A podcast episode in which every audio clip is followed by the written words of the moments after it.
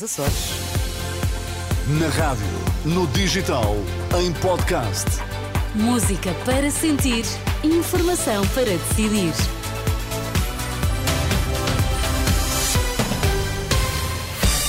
E aí estão as notícias às quatro. A edição é do Miguel Coelho. Boa tarde, Miguel. Olá, Sónia, boa tarde. Quais são os temas em destaque? Marcelo Rebelo de Sousa diz agora que a posição da Presidência da República sobre o pedido da família das gêmeas luso-brasileiras para tratamento em Portugal era negativa. O Banco Central Europeu manteve os juros inalterados e evita falar em possíveis descidas no futuro. Informação para decidir na Renascença com Miguel Coelho. Começamos pela decisão do BCE. Os juros não sofrem alterações. A inflação nos países do euro já caiu cerca de metade, mas ainda assim a Presidente do Banco Central Europeu diz que ainda pode voltar a subir. Só em 2025 deverá aproximar-se do objetivo dos 2%. Vamos já tentar ouvir estas declarações de Christine Lagarde na conferência de imprensa que seguiu à reunião eh, do Banco Central Europeu em que foi eh, decidido então manter as taxas de juro inalteradas. Hoje, o Conselho de Governadores decidiu manter as três taxas de juros diretoras inalteradas. Embora a inflação tenha descido nos últimos meses, é provável que volte a subir temporariamente no curto prazo. De acordo com as últimas projeções para a área do euro, a inflação deverá descer gradualmente durante o próximo ano, antes de se aproximar do nosso objetivo de 2% em 2025. Para já, os juros não sofrem alterações. A próxima reunião do BCE está marcada para 25 de janeiro. Marcelo Rebelo de Sousa diz agora que a posição da Presidência da República sobre o pedido da família das gêmeas luso-brasileiras para serem tratadas em Portugal era negativa. Nas explicações dadas ao início deste mês, o Presidente citou a resposta recebida do Hospital de Santa Maria, segundo a qual havia crianças portuguesas a aguardar tratamento, pelo que a família das gêmeas não deveria contar com um contacto rapidamente.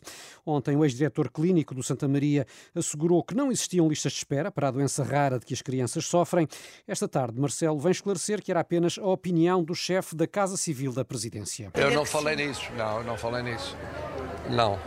Eu, eu limitei-me a ler documentos, documentos internos uh, com a posição da, da Casa Civil e a, e a posição da Casa Civil era uma posição de princípio do chefe da Casa Civil, que era de entender, na opinião dele, que deveria haver prioridade àqueles que, sendo residentes, estavam em Portugal. Uh, e só depois entraram os outros. Era a opinião da Casa Civil. No fundo, a, a Casa Civil da Presidência tinha uma posição negativa, quer a consultora, quer o chefe da Casa Civil, relativamente àquela pretensão.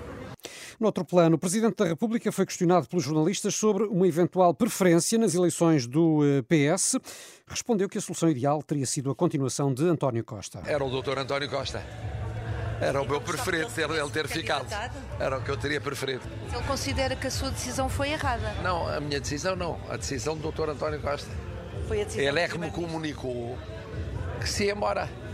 Não foi eu que lhe disse, olha, vai-se embora. Não, ele disse, olha, perante isto, em consciência, eu não posso ficar.